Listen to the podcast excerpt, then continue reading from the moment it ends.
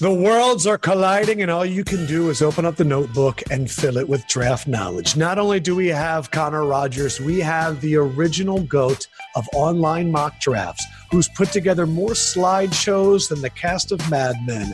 Matt frickin' Miller. The stick to football guys are in the building. What's up, Lefkoe? Thanks for having me on, man. Dude. Hell of an intro. It's good to have all of us together this time, too. Uh, and this is also going to be a little bit of a taste of NFL draft night. I'm getting a lot of people hitting me up about, are we doing the draft show? We love the draft show. Nobody does the draft better than Bleacher Report. There's no commercials. Miller and Connor know what they're doing. It's great. We're doing it again. And we're working with our incredible production staff and amazing producers to figure out how we're going to still create all the videos draft night and do a live stream. We have equipment showing up to our homes every day, but Miller is used to this life. So, Miller, what is it like to hear everybody else in the world complaining about working from home when this is what you've done for I don't know a decade. Ten years, yeah, I've been doing it for ten years. Uh, it's no, I feel for you guys. It's tough, especially you know, like Lefkoe. You're the most personable dude I know. So I, you as an introvert is probably not fun. Your fiance is probably ready to kill you. But uh, no, I, it's tough. There are a lot of challenges, and I told Connor and, and you this the other day in a meeting. Now y'all know why I'm always in a bad mood when I have to like come out of my cubby and actually like hop on camera and do meetings and stuff because it's easy I think it's great for my job. You know, my job is to t- phone calls and text to scouts and coaches and watch tape and write articles.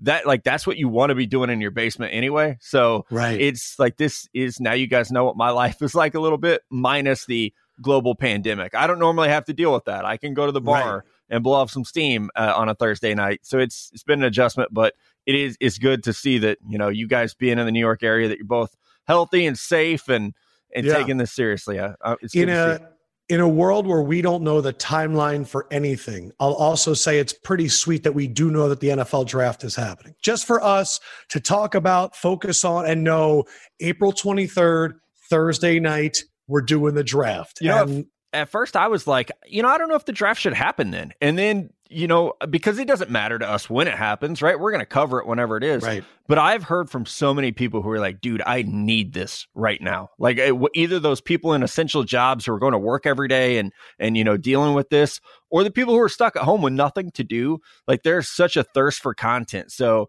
I'm really excited for what we're going to do. I'm, I'm curious because you guys live this year round. So, Connor, start off with you. What, like, what are the conversations that you're having right now whether it's like with personnel or people like matt like in the draft community that are actually still exciting because i know like draft season can kind of get mm. beaten down but what are the the fresh conversations right now that are exciting you guys well, I think it starts on round two or day two with all the skill talent available that'll impact fantasy this year. And that's the wide receiver class, that's the running backs that'll come off the board. I think that kind of stuff is interesting to us because you need round one to play out to figure out how that round two will shake out. So uh, you're, you know, we do mock drafts every week on the show, and we're at the point of the year where we're doing two round mock drafts, but you can't put any of those landing spots in round two until you have a round right. one. So round one, Matt and I and Mello, we feel good about penciling in certain picks, a lot of picks. I think we sit there and we go, man, this team, it's down to one, two, maybe three guys most of the time. In round two, you are honestly guessing a lot, mm. and I think that's where it's most fun. I love go from my side of the job, and, and, for people who aren't familiar with the, you know what I do for BR and what I've been doing here for a long time is it's that mixture between you know, being a reporter, being a journalist, and getting team information, and then also being an analyst and really marrying right. those two things together. So for me, this time of year is exciting because this is when I'm the busiest, not just creating my own content, but also talking to teams. And the entire Friday show of Stick to Football was us going through my notebook, uh, as was mm. my article, the scouting notebook. It was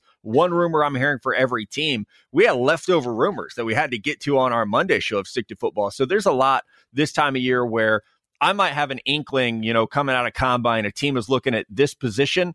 By now, I mean, and you you and I've been doing this together, you know, since yeah. 2014. By now, you usually got a pretty good idea of one or two players that teams like, and, and you can start to at least get in that that territory of okay, you know, we know the Niners want a receiver at 13.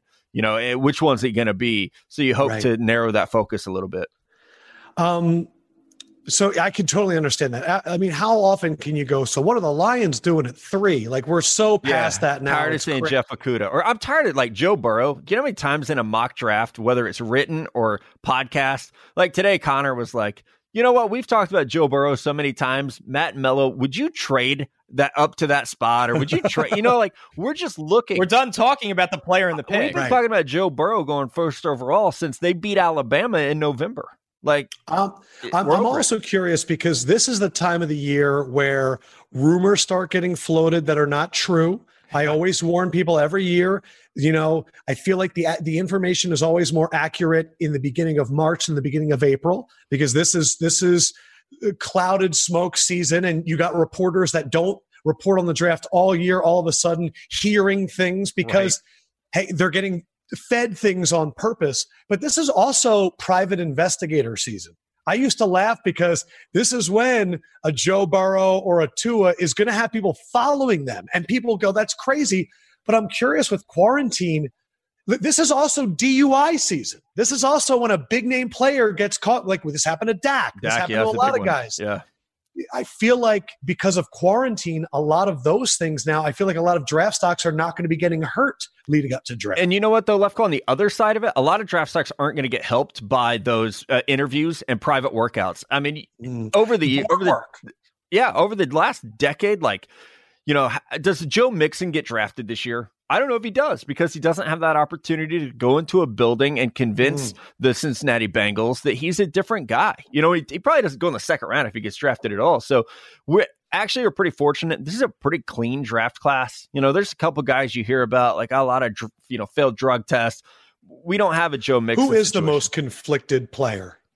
in uh, terms of like Ooh. talent, but also off field For me, it would be Saahdiq Charles, the left tackle from LSU. Yeah. He was suspended six games this year for failed drug tests it's pretty hard to get suspended six games at LSU. Like you, that's pretty serious. So, do you think the refined um, marijuana wording in the new CBA could impact the way we view guys? It should marijuana issues in college. Absolutely should. It has for me. Like it used to be honey badger. I dropped right. it because it was like you got kicked out of school and then got arrested with a, a duffel bag of weed. Like this might be an issue for you, man. But now because that testing window is a week and you know it's the the amount in your system has to be higher, the penalties are lower.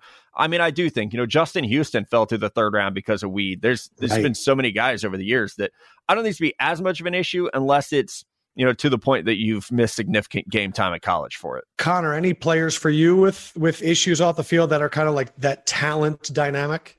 Not really a lot in the guys we talk about. The first three rounds, it's just not that kind of class right. when you look at it. I mean, Saahdiq Charles is a good one because you get into the lower tiers of tackles and you go, well, I would like this guy, but can he stay on the field? And I think the point about the weed, the new weed uh, testing in the CBA Lefkoe's a good one because I never really looked at it as a character flaw. I looked at it more like I do durability, where can you be relied on to be on the field every single week? And we've seen that happen with the extreme example is a guy like Josh Gordon, but there's plenty of guys that eh, it, got popped for yeah. it before. So, and I think it was a concern for Le'Veon Bell at one time. But no, this class is uh, overall a very, very clean class up front, which is a good thing that we don't have to spend time yes. on the character that, issues that all we the time. Don't talk about because it got dismissed is Jordan Love, who got you know like a week after the season ended was in an apartment with a bunch of uh, guys at Utah State, and uh, someone else in the building called it in. He was there, and so he did get cited. I, I, think the charges got dropped, but I think Jordan Love might be the biggest name where you're like, ah, there's something at least in right. the background that you have to check. Today is actually very funny. Uh, we're recording this Monday. It's supposed to be the national championship. And what we always say is this is usually the last night that NFL players can smoke marijuana because those rookie mini camps start up in a month and that's when drug testing starts.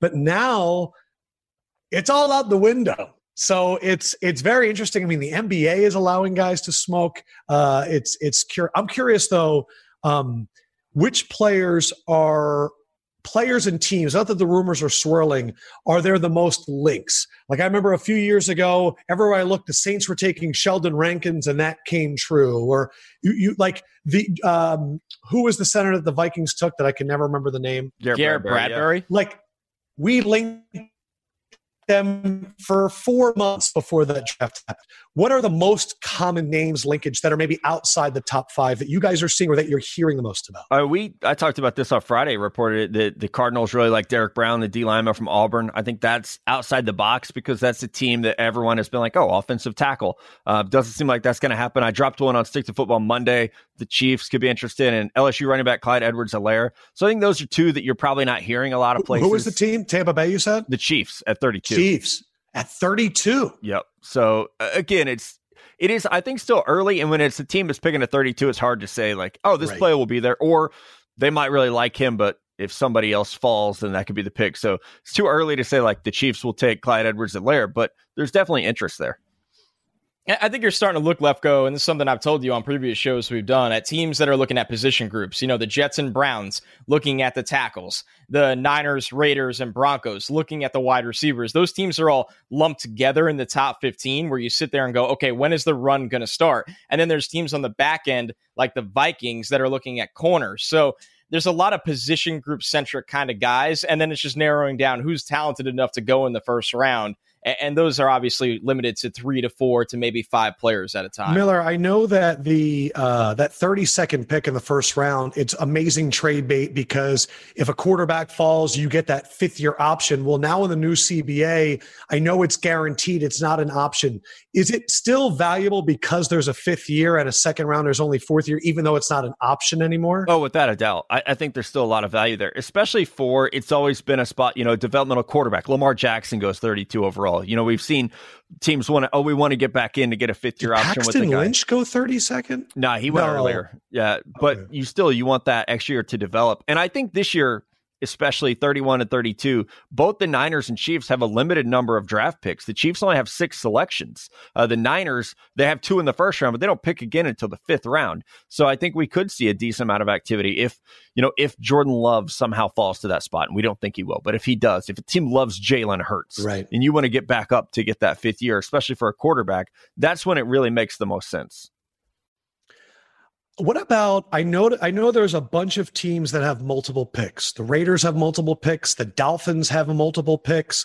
Uh, I believe was it the Jets have multiple picks? They have two in round two, as do the Dolphins. Three round, round three. three. Yeah, excuse me. The ones I'm looking at: Miami, the Niners, uh, the Raiders, and the Jaguars have two first round picks, and the Vikings. Yep. Of those five teams, do you see any of them being the aggressive package them up to go get somebody? Miami is the one that makes the most sense because they have so many picks three first this year, two next year, and just a shitload of second round picks. So I think Miami makes sense because the quarterback need. We've run through a billion scenarios on that. I don't see the Vikings, you know, at 22 and 25 being super aggressive. The Raiders at 12 and 19. The Raiders had multiple firsts last year and took players. I don't see them gotcha. being super aggressive. And the Niners, you know, just mentioned they don't have a lot of needs, or excuse me, a lot of picks. So it's it feels like they're going to try to get two starter caliber players, and then because they don't pick again until round five. So then the one we look at is Miami, maybe. I think that's the one that you look at over and over again because it goes with yeah, have 5, 18, uh, I believe 26. But most importantly, they have two second rounders, so they can they can move the board and keep those first round picks. And then I guess my, my other question would be other than the quarterbacks, are there any other players that you guys think teams are going, you know what? I would give up draft capital to go after this one guy. How many of those players exist Ooh, in your mind? I think Chase Young would, but the Redskins aren't going to move out of two. Like they're not going to let someone go get Chase Young. I really like Jeff Okudah, the corner from Ohio State. You don't trade up for corners. They actually rarely go in the top five picks. He's going to be a little bit of an outlier this year if he goes at three to Detroit. Isaiah Simmons is, you know, the Frankenstein of draft prospects. He looks like he was created in a lab, but you don't trade up for a guy that doesn't have a true position, either a linebacker or a safety. So you guys are, is it trade up quarterback or bust, or do you also feel with uh, like offensive tackles? Not this year. There's not a tackle I would trade. I would, I would go up, I would go up for Wills. I would go up for Jedrick How Wills, far though? Especially if I was the Browns or the Jets. If you're going to like six or seven or something like that, I, I would definitely go up for Wills. I think he is way better than Wirfs, way better than Thomas, and way better than Becton. Where do you stand on that, Miller? I, he's my top tackle. Uh, has been you know, for quite some time. He's he's a heck of a player. I just think in this year's class, yes, he is the clear cut number one. I don't think the gap between Jedrick Wilson and Tristan Wirfs is big enough that unless we see like an early run where yes the browns need him the jets need him mm. but is it significant enough that you're going to have to give up that much future capital especially the browns a team that now you know being led by a front office that's going to value you know multiple draft picks. They want as many picks as they can get to maximize their chance of hitting. They don't seem like a front office that's going to trade up. Now they could shock us all because they're the browns and we never know what they're going to do. But in this tackle class i think that there are you know, four guys who are going to be top 15 picks probably. There's not a huge gap between them. That's the thing is the, the draft, I've said this for years. It's so funny because in the end, we go, all these guys are going to be good. And then we look back at like the Eric Fisher, Lane Johnson draft, and we're like, oh, all these tackles are going to be good. And it's like, one of them was good. Yeah, and one of, the, one of them was great. One of them was good. Who were the other yeah. ones? Uh, Luke Joeckel went second overall, uh, so that was a big. Chance Warmack was, I believe, a top five right. pick that year. Uh, it was a bad yeah, draft. As a guard, it's and then you know what? In the end, it goes. You know, who was their offensive line coach when they got into the league? You mm-hmm. know, like it's such yeah. a and then what scheme were they playing? And that's actually kind of what I want to uh, skip to now is dream fit versus nightmare fit. Uh, there's a lot of guys that if they go to the right team, their career is going to be amazing. DK Metcalf is my perfect example. If he yeah. goes to a different team that isn't really just working with Russ on timing and jump balls, it's a whole nother world. Uh, and you have guys that go to other teams and they never have a chance. It's just not set up for success. I think about all those corners that had to go to Cincinnati. It's like it's it, it doesn't matter what you do. Who are players that you really love and who's a team that you hope they go to. And I don't want just a quarterback on the Patriots or a wide receiver on the Niners. Well, I was going to say a wide receiver on the Niners. So thanks right. for making sure I can't do that. Uh, mine is actually, I want Tua to go to the Chargers. I, I, think that not only from a business standpoint, how great would he look in those powder blues and they need to sell tickets in a new stadium. And you got a West Coast guy, kid from Hawaii, that's going to help. I think that that scheme works so well for him. That's a good offensive line. I think they probably need one tackle and they're going to be fine. But you have Hunter Henry and Keenan Allen and Mike Williams. You have Austin Ekeler. Give two of those targets and just let him play point guard in that offense. I think that is a tremendous fit. And also with Tyrod Taylor there, he's not going to be rushed back. If they don't mm. think he's ready to go week one, 2020, whenever the hell that is, then you have someone who can hold the, the fort down a little bit until he is ready. Um, Connor, yeah. Connor, before you go, then Miller, what's your nightmare fit? Because it sounds like you like Tua. Like so Tua who are you worried about drafting Tua? I worry about the Dolphins because they have no offensive tackles, and I think one thing with Tua that people people just assume that he's this great athlete and super mobile. He's really not. Now he'll get out of the pocket and he'll hold the ball a little bit too long, this is not a big guy. I do not want to see him getting crushed like Deshaun Watson 60 times in a season. Uh, he's going to fall apart. He's had three significant injuries in college. I think he needs to be protected. He needs the ball needs to come out quickly. You need to establish run game. The Dolphins' two tackles both suck, and Ryan Fitzpatrick was their leading rusher last year. That mm. offense is either going to be heavily uh, influenced by rookie starters, which not not great either, or they're going to throw him back there with Julian Davenport trying to protect you know his front side and God knows who on the right side. Mm. Okay, so Tua Miller, hoping he goes to the Chargers, worried about the Dolphins. Who are you thinking about, Connor? I mean, this one might shock people or it might make uh, make uh, Jets fans' jaws drop, but I would like to see Jordan Love go to the New England. I, I really would. When you look at Jordan Love, he's a quarterback that probably needs a redshirt year. He's somebody that can move really well, can throw the ball down the field. He really checks every single box physically. And I don't know where he's at mentally right now. A lot of turnovers this year, 2018. Lefkoe, I've told you the film was much better. Obviously, he had a better coaching situation with Matt Wells. I think when you look at New England, I want to see Belichick and McDaniels work with a guy that, and you could argue Jarrett Stidham there right now is somebody that has all the tools. I think Jordan Love is a much more premium edition of that, where I don't want to see Jordan Love go somewhere or he's thrown in to start right away in a bad situation. I want to see him go somewhere to an organization that can help on the mental side of things. So, and I think New England would develop him very, very well. Miller, Connor and I have talked a lot, and the Jordan Love name to New England comes up. And the thing is, is we know Miami's looking, we know the Chargers are looking.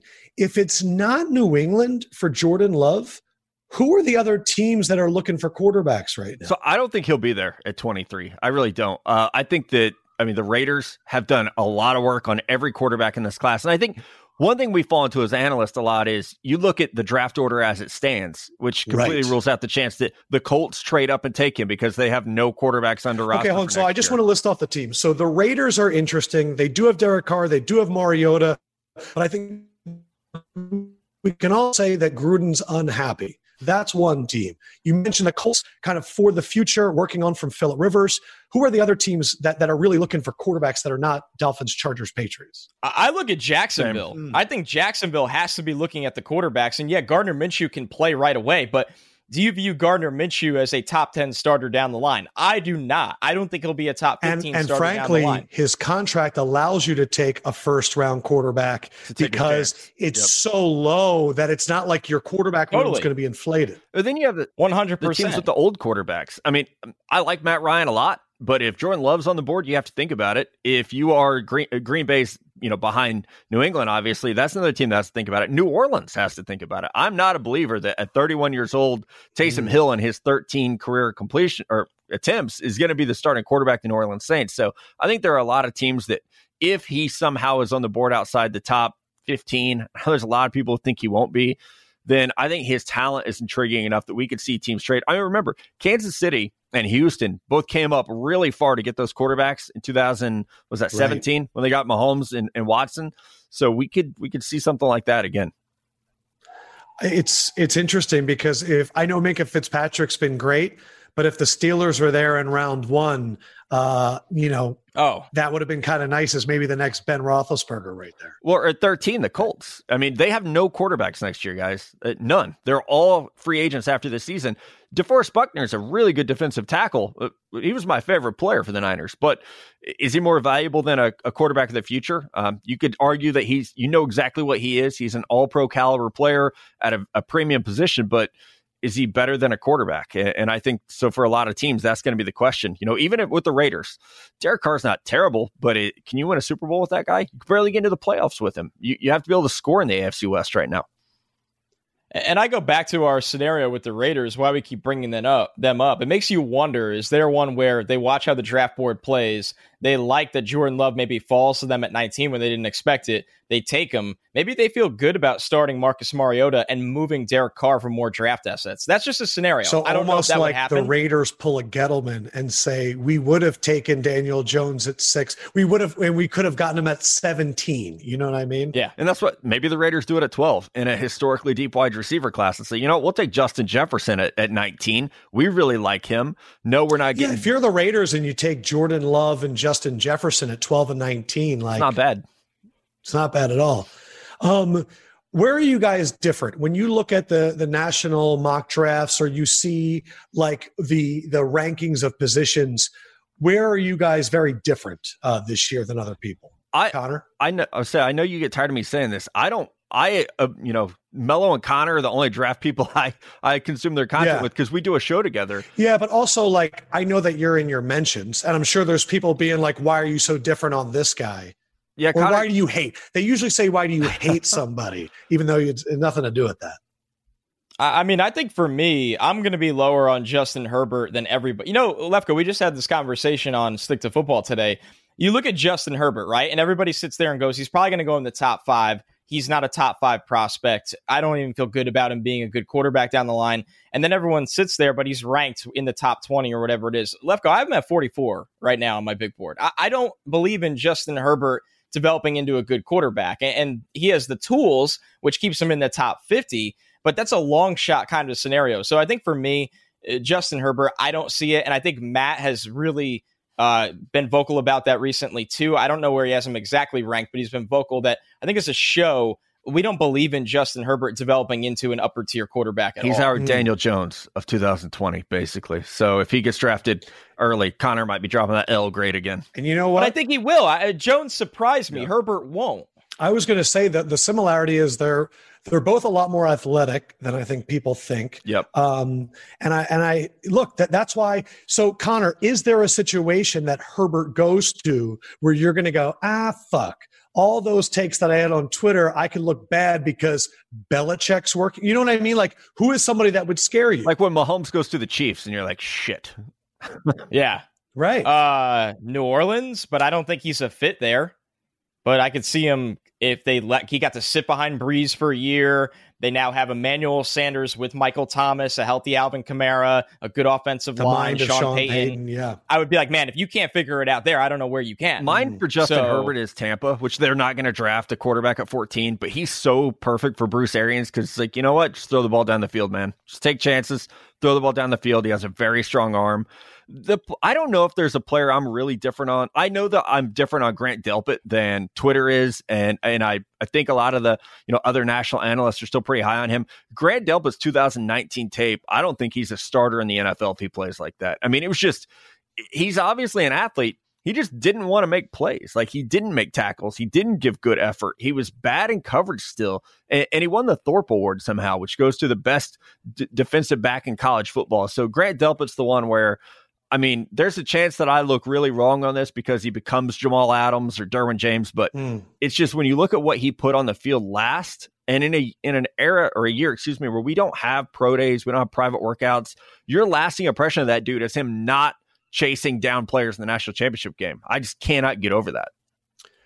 I think one obvious one that me and Matt differ on, and it's not like their grades are that different, but he has Jerry Jeudy as wide receiver one. I have CeeDee Lamb mm. as wide receiver one. Yeah, and they're they're clustered together really closely, I think, for both of us. And it, it goes yep. down to well, I, wide rec- wide receiver is a little bit like everybody's got their own flavor. I was going to you know, everybody yep. likes a different style of wide receiver. It's it's why there are some people that love Jarvis Landry, and that's their number one guy. And there's other people's that you know what I'd rather have a um, a Kenny Golladay, Like, give me a lob it up guy. Mm-hmm. So it's it's it, to me. Me and Connor were texting about this. CeeDee kind of has the one of all of them where I go, if he's angry, you could get like an all world performance. Like he has that like like Megatron, like I'm not comparing it, but just like all of the the the, the guns are blazing.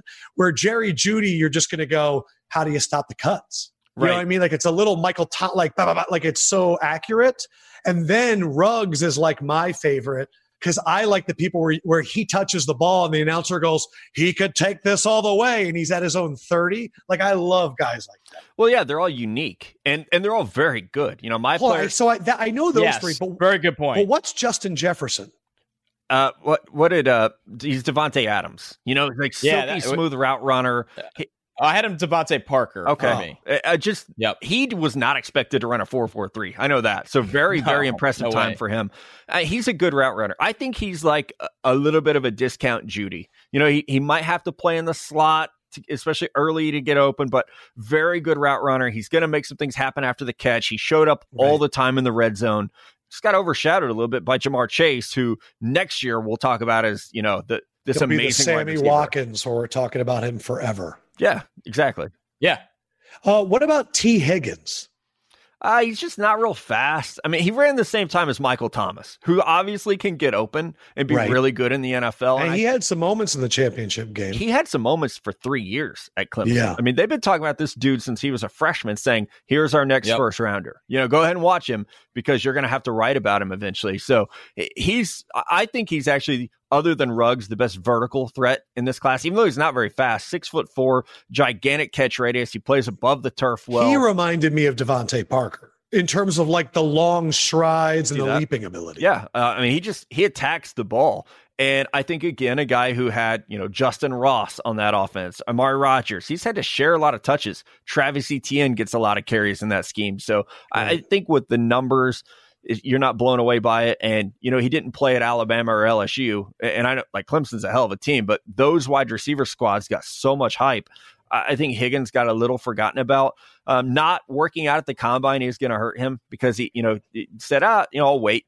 And then he had a pro day, but he's not going to get to do those private workouts. I still think he goes late first round, but he's not going to go as high as he could have. Connor, what about Mims?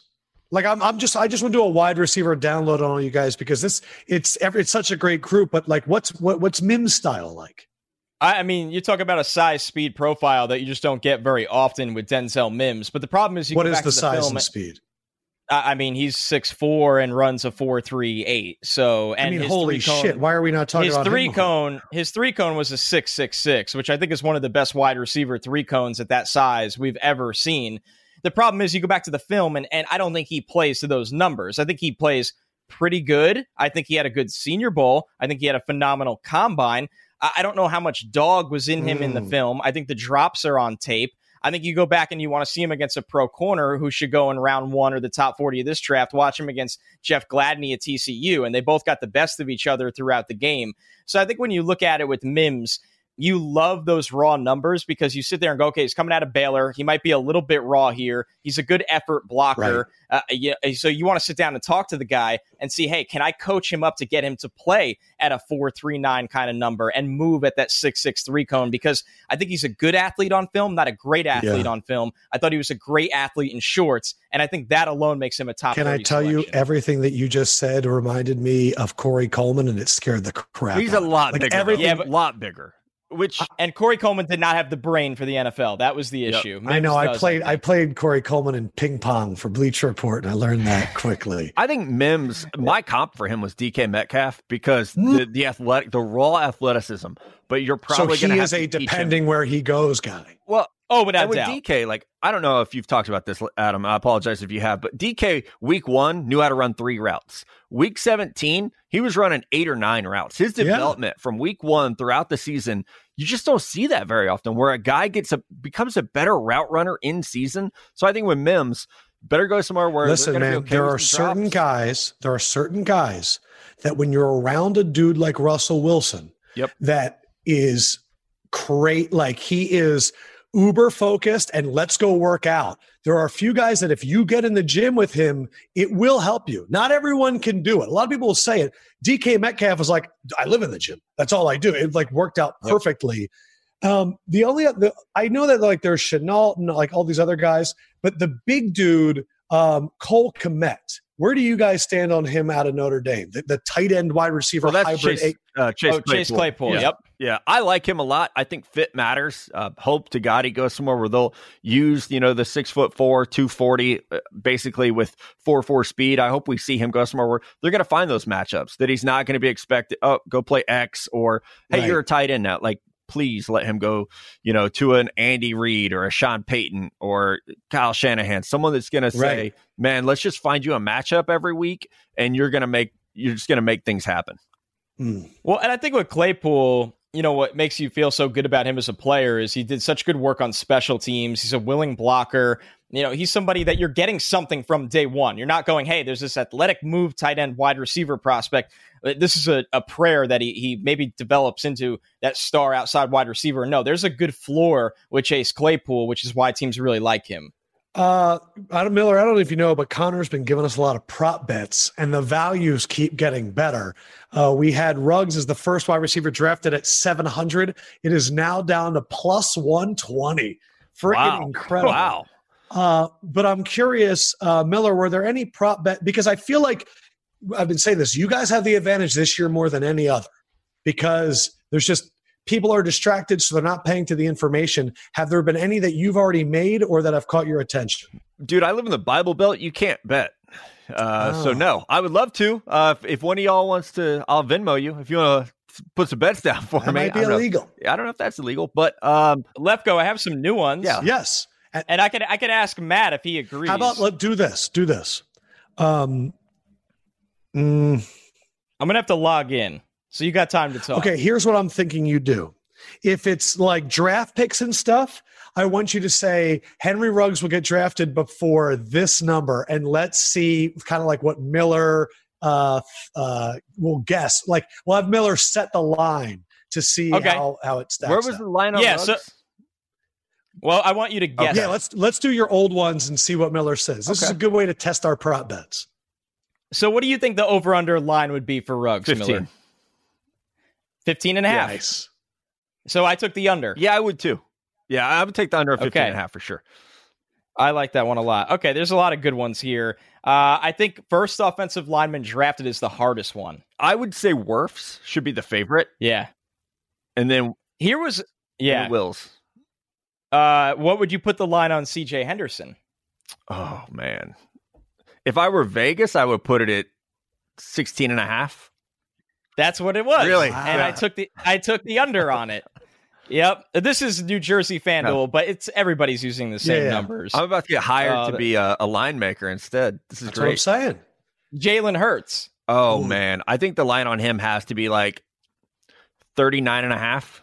Wow. So- this is a this is one of Connor's favorite bets because the line Miller was 75 and a half and it and it has plummeted no since. I came on the Yeah, show last no what's it now?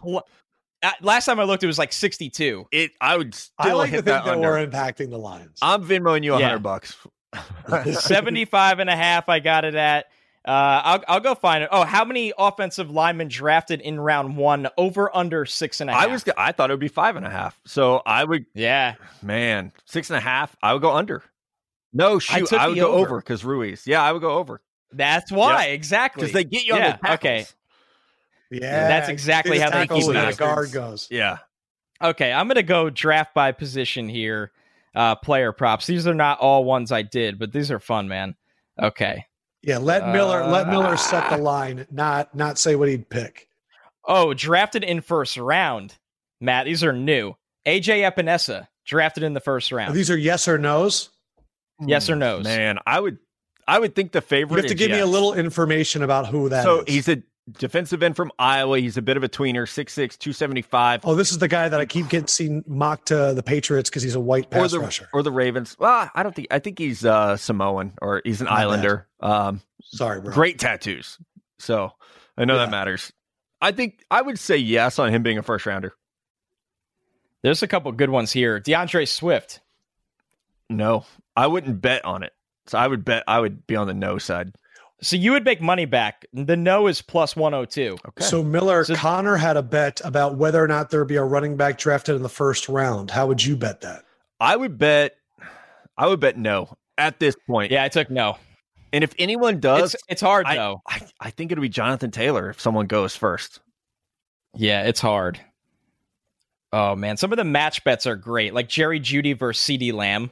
Who goes first? Shit, that's tough. Oh man. Who do you take? I would take Lamb. I like Jeudy better, but I've just heard Lamb. too many teams like Lamb. I love Lamb. Uh, K'Lavon Chaisson versus Kenneth Murray. Oh, K'Lavon easy. yeah, I hey, think so, so. I saw a picture of Kenneth Murray, who I believe is a linebacker out of Oklahoma, correct? Yep. that is correct. And I looked at him and I immediately thought, no. Like Really? He just had a really scrawny neck in the picture that I saw. It had to be an old photo. He's he's I was saying, jacked. was that from seventh yeah, grade? he's. Okay, because the picture Yeah. I saw, he was like, "Hey guys," and I was like, "No way, I'm No, not no, no, no, this no. linebacker He's a- with a little neck." He had like 28 tackles against Army last year. He's he's a grown ass Yeah, but man. like, how do you draft anybody in a Big 12 defense? Like, what are they used to doing? Playing flag football? well, I think now they're used to you know like they're used to running. You know, Spread. the Yeah. range that that we're seeing is amazing. All right, you got any? You got one more for me, Connor, before we get to uh, some teams I've spotlighted. Uh, I think we could keep going on this another. There, there are millions. I just wasn't sure if you had any more favorites that you've already bet. Ooh, I can go back to the active bets. Well, the tough one is how the exact order will go. One, two, three. I took it Burrow, Chase Young, Tua. So you're assuming the A Lions trade, trade, Right. I think that's smart. But that's that's one I took. So that's actually I want to focus on. I got about seven or eight teams, and I want to say what's the best case scenario for them, what's realistic, and what's the worst case scenario. And I want to start off because everyone's talking about the Lions at three, the Giants at four. Let's say the Lions stick around and take Okudah. Let's just say it happens. Yep. I know that the Giants are going to be getting all of these offers for trades, but Gettleman doesn't do that. But like, is there any chance he actually listens to it this year? I think this year could be different. He has said, you know, like, hey, we're actually open for business this year. There's not a Saquon Barkley on the board.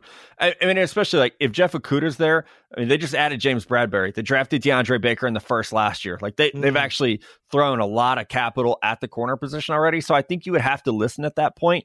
The biggest question is, can he get over his man crush on Isaiah Simmons? Because Simmons could be his Saquon Barkley, where he says like, no, I'm not answering the phone or the Zoom call from whoever wants to come up. I'm taking You Isaiah think he Simmons. loves Simmons that much? That's everything I've been hearing is that he just Well, think about it, man. He he got to watch Luke Kuechly and Thomas Davis all those years. He's like, he I can do the same. drafted, Uh, Shaq Thompson, Right. another athletic linebacker.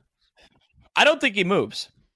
I, I don't think he moves. I think he sits there and he goes, like Matt just said, I, I like the player a lot. I'm scared to move out. And that's how Dave Gettleman will So operate. to me, it sounds like best case scenario is that the Lions don't go quarterback, but they also don't go sim. Well, what do you think is the best pick for the Giants at four? Like, what's the best player that for what they need? It's so tough because it's what could happen versus what should. You know, I, Jedrick Jedrick Wills for me, and for me, it's Isaiah Simmons. Uh, mm. I, they hmm. need a tackle, they really do. And I, I, said this on Stick to Football Monday. It would be a very hard decision for me between offensive tackle and Isaiah Simmons, but I've been putting Simmons there in mocks for a while, so I'll stand on that one. What do you think would be the worst pick for them? Man, it's hard to mess that up. I mean, like Mekhi Becton at four, yeah. I would I would probably be pretty. So they take with. so in your mind, the worst is they take the wrong tackle. They yeah. go tackle, but they take the wrong one. You know, like last year with quarterback, I, I still believe they Der- the wrong. Derrick Brown, Derrick Brown at four. I mean, yeah, because that's like it's Dave Gettleman, so he could take a D tackle, but I yeah, it would be. I would be thankful I'm not in New York if they took Derrick Brown because I wouldn't want Giants fans to storm the studio and, and kill us all. good thing no one's allowed outside. Right. Are you guys people that don't even like? Do you not like Derrick Brown? The top love 10? Derrick Brown. Love Derrick oh. Brown. I just the Giants don't need another defensive tackle. Got you. That's why I keep seeing Derrick Brown mocked to Carolina. I was like, you guys know Gettleman is is in New York now, right? Yeah, they actually need him now, though. It's like Gettleman yeah, didn't yeah. leave the pantry very well stocked. Well, the entire Carolina Panthers D line practically plays in Dallas. Uh, I say they all left. Dontari Poe and um, Gerald McCoy. Uh, Gerald McCoy are in Dallas. Yep. Uh, Vernon Butler is now up in Buffalo. Uh, and and they also lost uh, Mario Addison to Buffalo. Yes, they did. That's right. So Sean now McDermott, McDermott coach. So yeah, uh, it's interesting. All right, uh, right after the Panthers or number ten, the Cleveland Browns. What is the best case scenario for the Browns? Who falls to the Browns at 10? Jedrick Wills. I think we're both going to agree on that. He's the, we've said it, he's the top tackle in the class. If he falls, I don't know what the analytics say on Jedrick yes. Wills, but they should say draft this player. Good. Yeah. That, uh, you would so hope that's so. perfect scenario for the Browns is Jedrick Wills. Yep. Yeah. Or Tristan Wirfs, one of the two. Now, realistically, he'll be gone. Well, so what? Don't, it, I don't think that that's a lock. I really don't. You're telling me that the top tackle doesn't go before 10? It could happen because uh, he played right tackle at Alabama. He doesn't, I mean, he had good length, but not great length. Tristan Wirfs had a, a historic Yeah, combine. but don't we always say that, like, in fact, some of the best tackles play on the right side now, like Lane Johnson? Uh, because Mitch of, Schwartz. I mean, a couple, yeah. but still, when it comes to the draft, people overthink it every year. You know, when it comes to scouting, guys overthink arm length, they over, overthink what position you play. Right. So I, I, if Wills is on the board at 10, I would not be shocked if Wills is gone, is it still tackle? What if Wills and who was the other guy that you said Tristan out Wirfs. of Iowa?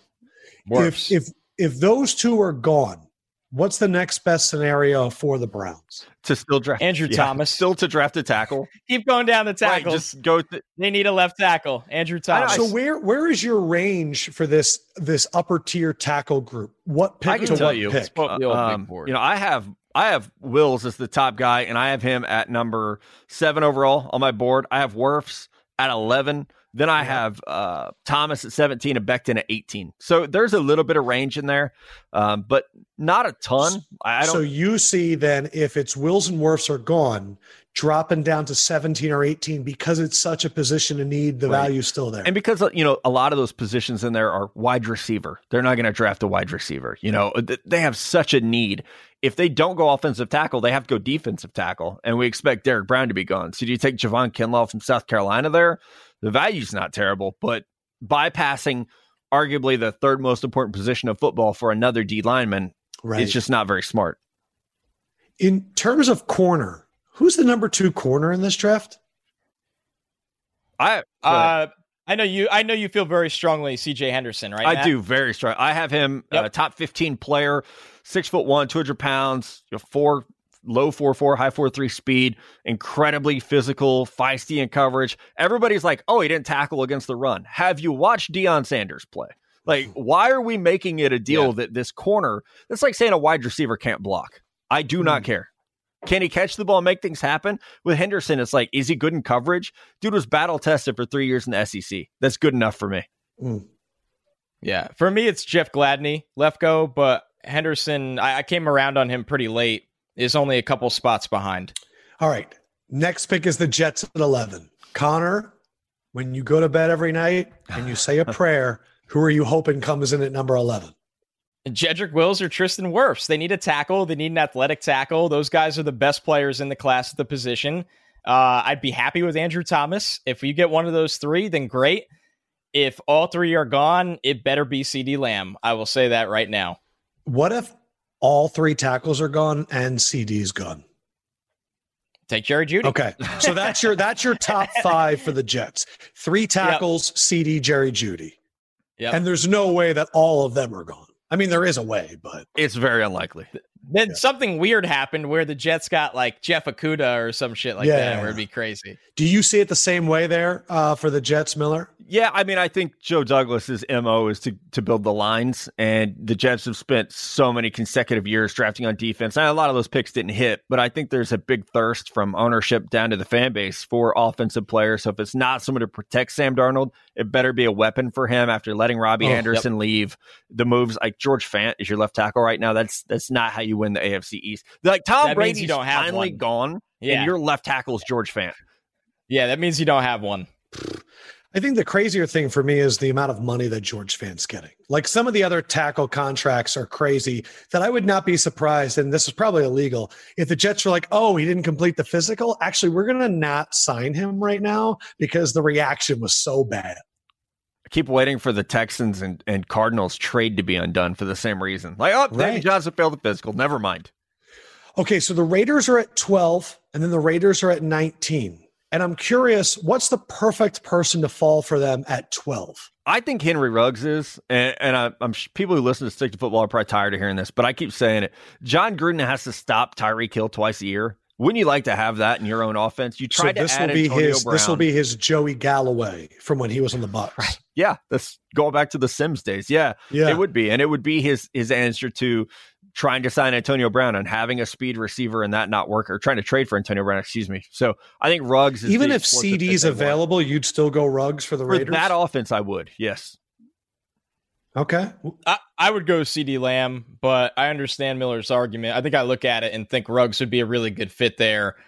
I, I don't think I don't know if Derek Carr could throw the ball down the field yet, but I think what the offense is asking the players to do, Ruggs would be a good fit there. I just think CeeDee Lamb is the higher floor player. I um I just I want it to be Ruggs just so that I can see like a Raiders poster that says Ruggs and Renfrow, wide receivers at law. Those two are just the most opposite looking right? people ever. Uh, well, and I want Ruggs to be the first guy off the board in the wide receiver class. Okay, so what happens though if uh, is there any chance the Raiders don't go receiver at 12 because they think they can get someone else at 19? Oh, absolutely. Yeah. I think so where would they go if not wide receiver? It just matters who's on the board. You know, it's like if the they love they want to get another D tackle even after making some moves in free agency. If somehow Derrick Brown were there, I think they have to consider it. If Javon Kinlaw's there, you probably think about it at least for a minute. But what about secondary with the Raiders? Because I feel like their secondary uh, CJ, CJ Henderson yeah. might be a guy at twelve, right? Yeah, I think so. I think that's about where his uh, value starts. You know, twelve to seventeen is kind of where we see him going. So Henderson now, now of all this information, I do want to say that we learned a lot from Mike Mayock last year, yes. and we learned that much like Belichick, he cares about team captains, team leaders, all that stuff. Of all the guys we're saying, who actually has those criteria? Henry Ruggs. You, I mean, people at Alabama will tell you he was the dog in that room of four first rounders at wide receiver. That was his room. Kenneth Murray, not at 12, but at 19, was the team captain. He fits that mold very, very well. Um, K'Lavon Chaisson, rocking 18 yeah. as a redshirt sophomore at LSU is pretty fucking hard to do. No one's actually ever done that before, I don't think. So wow. uh, that speaks really, really highly to his. And character. he is what kind of a linebacker? Josh Allen, just a little bit of everything. He's not as physically dominant as Josh was. He's just not that. So refined. he has a pass rush too. A pass rush is oh, his yeah. best, but uh, we see him drop at coverage, stop the run. I mean, his pursuit skills are incredible. Uh, wow! So you're telling me you're games. telling me that the Raiders could target Ruggs and Chaisson out of twelve. Well, Chaisson's not a need because Crosby's really good, and you drafted Ferrell at four last year, but he yeah, fits like that Ferrell's profile. Not getting after the quarterback. Well, I don't. I didn't like him when they drafted yeah. him. So right. I so what I'm saying you. is though is like it's it's okay to have three pass rushers. Right. Like they should have that... taken Josh Allen, uh, like I think we were telling him to do, and they'd oh, be yeah. in a much better situation. I, I, think you put Brian Burns and Josh Allen in a blender from last year, and you get K'Lavon Chaisson. Ooh, wow, that sounds delicious.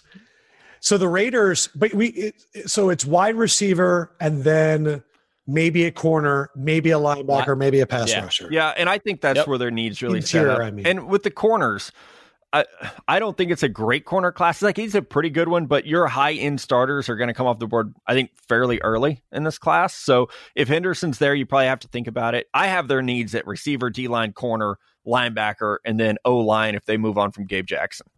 Gotcha. All right. The Cowboys are sitting there at 17. This is the Dallas Cowboys. They're they got Dak, they got Amari, they got Zeke, they got Demarcus Lawrence. They figured out the money. At 17, you know they're going to want to do a splash. What do you guys? I think Connor. corner, oh, sorry, Connor. I think corner's really intriguing for them after losing Byron Jones. If CJ right. Henderson's yeah. there, that makes a ton of sense. Um, but they've always favored athletes on defense. You know, think Jaylon Smith, Byron Jones, the guys they've drafted are going to be high end athletes. Chaisson absolutely fits there uh, for them if he's available. And then a name we haven't said yet, Xavier McKinney from Alabama, who is a do it all safety. He'll play anywhere. I, I think he fits if some of those other names are off the board. Yeah, I look at Javon Kinlaw and, and, see a guy that you plug in the interior there and you say, pin your ears back and go. I mean, be a game wrecker kind of guy. I think Kinlaw, for his body type, how he moves is really incredible. And also a late bloomer where you feel like you can get more out of him in a developmental stage than you could from Derrick Brown. Yeah, because again, I believe the Cowboys also lost Jeff Heath to the Raiders. So there yes. is now a need at safety. I see their second. Oh, yeah. Their secondary. You said Gladney is somebody that you'd think about? Uh, Miller said McKinney. Okay, the safety. At safety. Yep. What about Gladney being right around the corner at TCU? Do you think they're looking at him at all? Oh, without a doubt, especially if the board goes where CJ Henderson's already gone. Uh, you're going to be looking at Kristian Fulton, Jeff Gladney as your next corners up for Dallas. Uh, the one name that you guys haven't said yet, Patrick Queen. Where do you guys stand on him? I like him a lot. Uh, he's my. This I is guess, the linebacker out of LSU. LSU number eight. We're number eight. Yeah, kind of a surprise that he came out. LSU was begging him to stay. He's ranked 16 on my board. Uh, the only thing he's a one year starter. It, until the Texas game, he had never started at LSU, but just a tremendous finish, you know, over the he's course of the tiny, bro. SEC. I mean, but 6'1, 235. Like that's that's Deion oh, I have Jones. six foot two twenty nine. He's Deion he's Deion Jones. Gotcha. That's exactly right. Um, so I think he fits really well with what what we're seeing in the NFL. I mean, he yeah, he's playing a four three. He's a weak side linebacker, but you know we've talked about Oakland as a really good fit for him. Um, I think you look at you know Green Bay. Uh, uh, who else down there at the end of round one? Kansas City would be a very, very good fit for him. So it's just getting. You say Baltimore, team. Matt? So I don't know if he fits in Baltimore. Um, yeah, just because he's Kenneth Murray is more Baltimore. Absolutely. Yep. So it sounds like to me the worst case scenario for Dallas would be Henderson and Okudah are off the board. Um, Chaisson goes earlier, uh, and then and then also Xavier McKinney, let's say somehow goes. I don't know if there's a worst case for Dallas. Like just right, I feel the same way. There's no bad available. Take Kinlaw then. Exactly. Gotcha. Or if all those defenders are gone, take another receiver. You need another one. Yeah. So like Dallas is in a good spot in this draft. Really They're kind of sitting at a spot where whatever falls to them is good.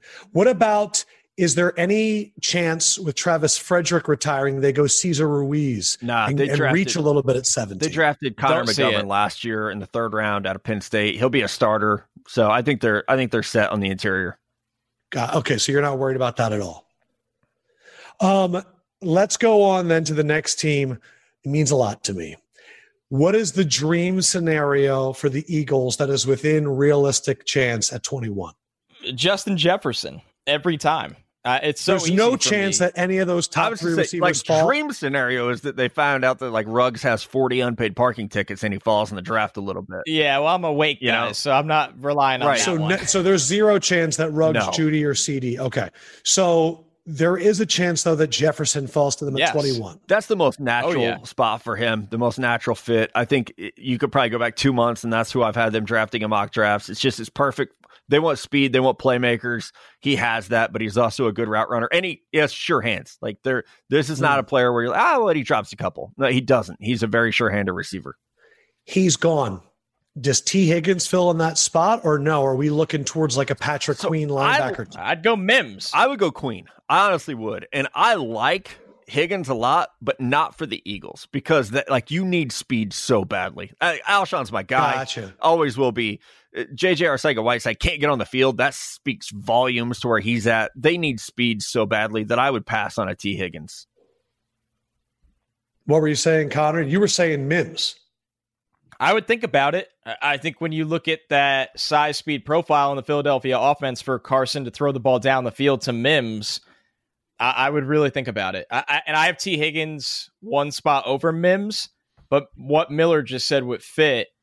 I would try to get some speed in that offense, and I would I would go Mims in that you know that spot specifically so here's my question. I would say, looking at the Eagles roster, I'm very excited about their D line. I think having a season where you get Javon Hargrave uh, and yeah, you're getting yeah. Malik Jackson back, a lot of depth there.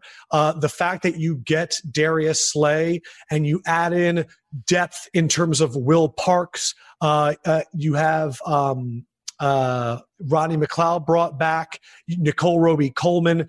There's Darius your number one, and then you have like six or seven positionless safety corners to throw out there. Jalen Mills, go back. Jalen Mills, apparently they want him to play safety. They brought him back on like yeah, a one year yep. deal to play safety. I'll wait to see that before I think it's okay. And maybe Sidney Jones wakes up. But at linebacker, they signed Jatavis Brown. But other than that, bro, I do not feel comfortable going into the year with Nathan Gerry, TJ Edwards, and Duke Riley. Well, so I do see linebacker as a huge need. If it's if Queen is gone and Jefferson is gone, is there any other linebacker that can get in there? Well, that's that's Murray fits it? there. Uh, Kenneth Murray does fit. I don't think that's okay. an incredible. I have him ranked at 19. So if you give him a 21, that is not a bad pick.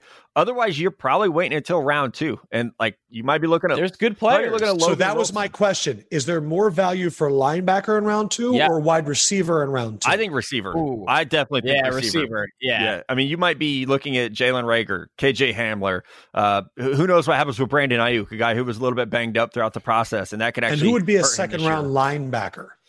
Malik Harrison. Malik Harrison. Yeah, so, Logan Wilson. So would you rather have Justin Jefferson and Malik Henderson, or would you rather have Murray and uh, Hamlin from Penn State?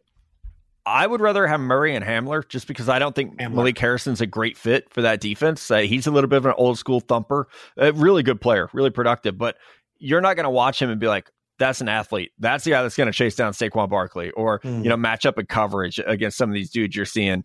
Um, especially, you know, yeah, the NFC East has three really good running backs that you're going to have to stop as an Eagles fan, but I, I, think speed is just such a priority that uh, you're not drafting a player like that in, you know, the middle of round two. I would probably go the same way, mm. honestly, when you look at it. But it's it's not an easy answer. It's really you know not. left. I think when oh, you sorry, look, Connor, go ahead. Yeah, go ahead. I would, say, I would throw Jordyn Brooks in there from Texas Tech because you're getting a guy who's 240 and an athlete, but again, a, a mm-hmm. little bit banged up at the end of the process. Uh, I believe he had a sports hernia surgery, so no Senior Bowl, no combine. But when you go back and watch, I mean, into the year before he got hurt, I mean, he was just wrecking people. So he would be someone whose name maybe not, you know, like every draft fan's going to know who Jordyn Brooks is, but I have him ranked at 55. I think he'd be a pretty good fit the Howie Roseman can say all he wants that they want to play Jalen Mills at safety. Eagles fans know what's up. What about if Xavier McKinney is there? Is there any chance that they replace Malcolm Jenkins with a guy that kind of plays like Malcolm Jenkins? Yeah, absolutely. Or, you know, there's some small school safeties that are going to be those hybrid types, whether it's Jeremy Chinn or Kyle Dugger. Antoine Winfield Jr. is going to answer a lot of your questions in, in terms of slot coverage as a matchup, honey badger, Quandre right. Diggs type player. So you could definitely still go secondary. McKinney is going to be the closest to what what you lost. You know, replacing someone who's just tough. Uh, I comped him to Justin Simmons. He could play everywhere. You look at where he mm-hmm. his alignment when I charted him, it was like box safety, slot corner, outside corner, linebacker. I think he played D end a couple snaps. You know, like just it's like a a little bit bigger Minkah Fitzpatrick. Man. Uh, I'm also curious. Can't you see Jon Gruden sitting there at 19 and being like, Antoine Winfield's kid? He's in the league. Oh man, we gotta get that guy, man. I love Winfield. He oh, fit. he could hit. Uh, pack. Oh, what were you gonna say, Connor? I mean, that's my top safety. Love the player. Uh, I mean, instincts off the chart. Looks like a guy that's been watching film since he could walk, and, and just good hands. Always knows where to be. Aggressive tackler, fiery. Uh, he's the honey badger to me. He really is. And I think for the Eagles, you know, if, if he checked out medically because he missed some time back to back years, yep. he, he would go in the first round. I think he's going to be more of an early second round kind of player. Connor, Packers at 30. We are nearing the end of Aaron Rodgers. What is the dream scenario for the Packers at 30?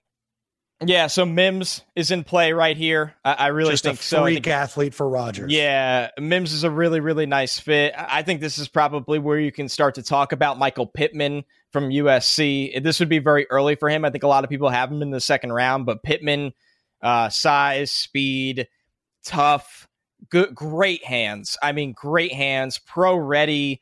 I mean, you can go back to 2018, 2017. He was catching touchdowns from Sam Darnold. The guy made an impact. So then, the so we years. know that Aaron has an issue with wide receivers that can't pick up the playbook because so much of what he does is read and react and needing to yep. know. With that in mind, would you go more the USC wide receiver over Mims just because he is more pro ready? I, I, would think about it. I, I don't know. It's tough. I, I, think Mims, you're investing in more return long term. But if you say, hey, it, listen, I do this on every radio show I do. No OTAs, no rookie mini camp.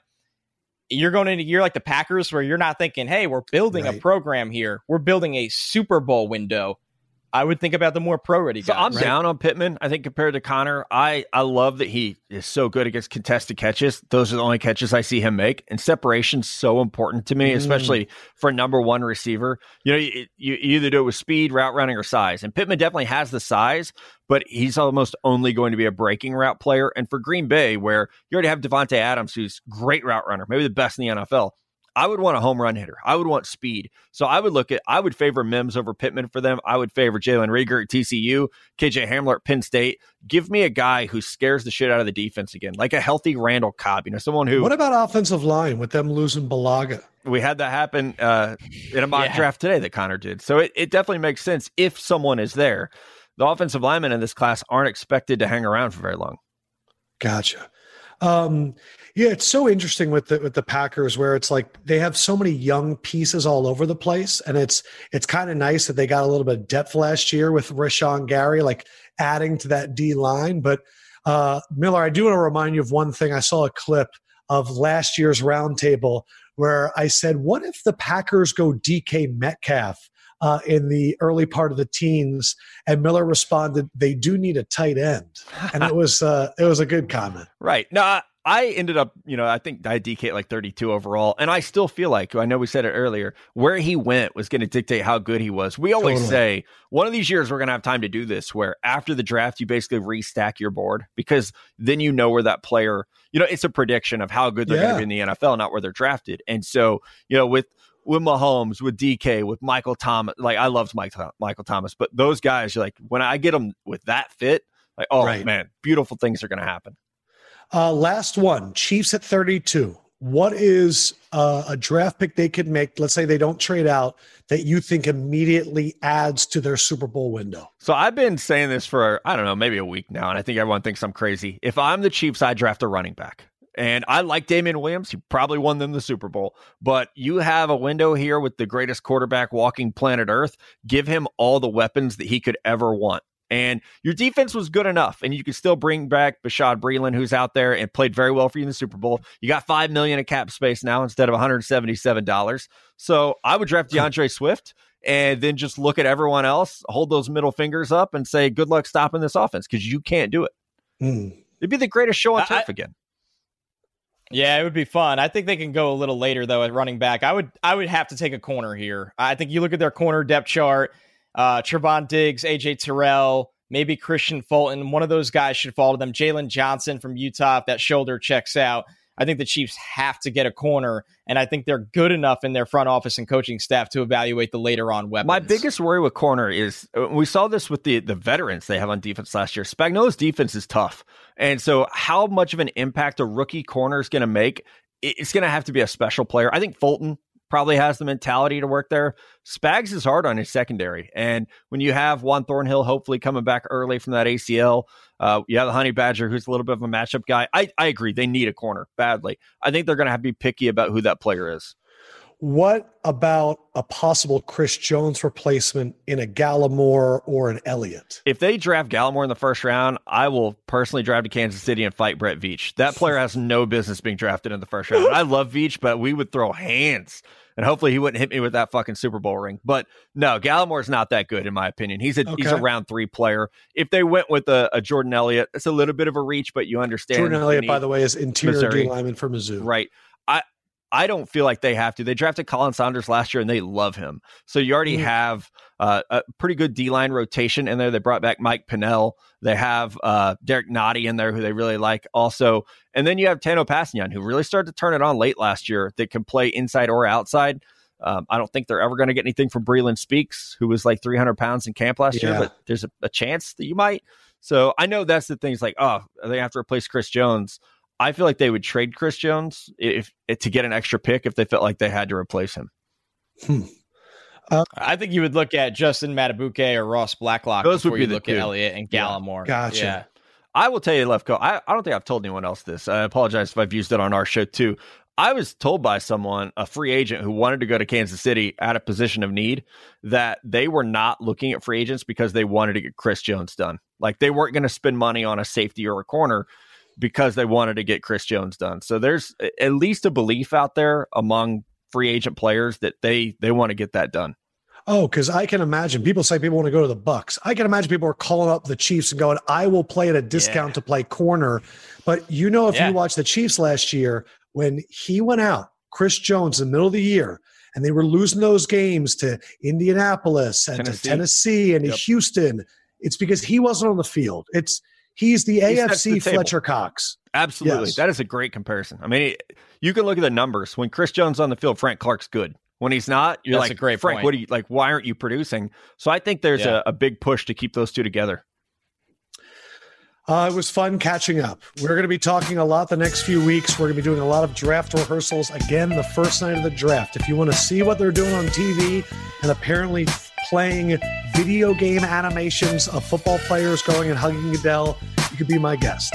If you've seen us before, you know that we're going to be fast, you know we're going to be quick, and you know we don't do commercials, and you know that when we get to pick number, you know, 21 and it's the Eagles, we're not recapping the fact that Jordan Love went number 8 for the 80th time. We are breaking down every pick and we're doing all the rounds Thursday, Friday, Saturday. It will be a blast. Uh, and stick to football. They've been doing it all year. Now is the time to go and listen to these guys' podcasts. They obviously know what they're doing. You can follow Miller on Twitter and Instagram at NFL Draft Scout. You can follow Connor at Connor J. Rogers because otherwise there's too many Connor Rogers out there. Um, Miller, anything last you want to say before uh, we get out of here? No, man, it's good to see you again. And again, I mean, just we've been saying it on every show, man. Just please stay home, wash your hands. Yes do whatever you got to do to make sure we get college football happening in September because I'm going to be seriously depressed if there's no college football. So please stay home and stay safe and listen to these podcasts. We have three years to stick to football. You can go back and listen to how bad we were in the early days. Connor, any final message? Uh, just join us for the draft show this year. We say it every year, and we get more and more yep. people. And then after that, they go, "Man, I enjoyed that more than the TV." Maybe it's not going to be for everyone, but I guarantee it's for a lot of people because you're a part of the show. You know, Lefkoe, you do a great job interacting with the comments.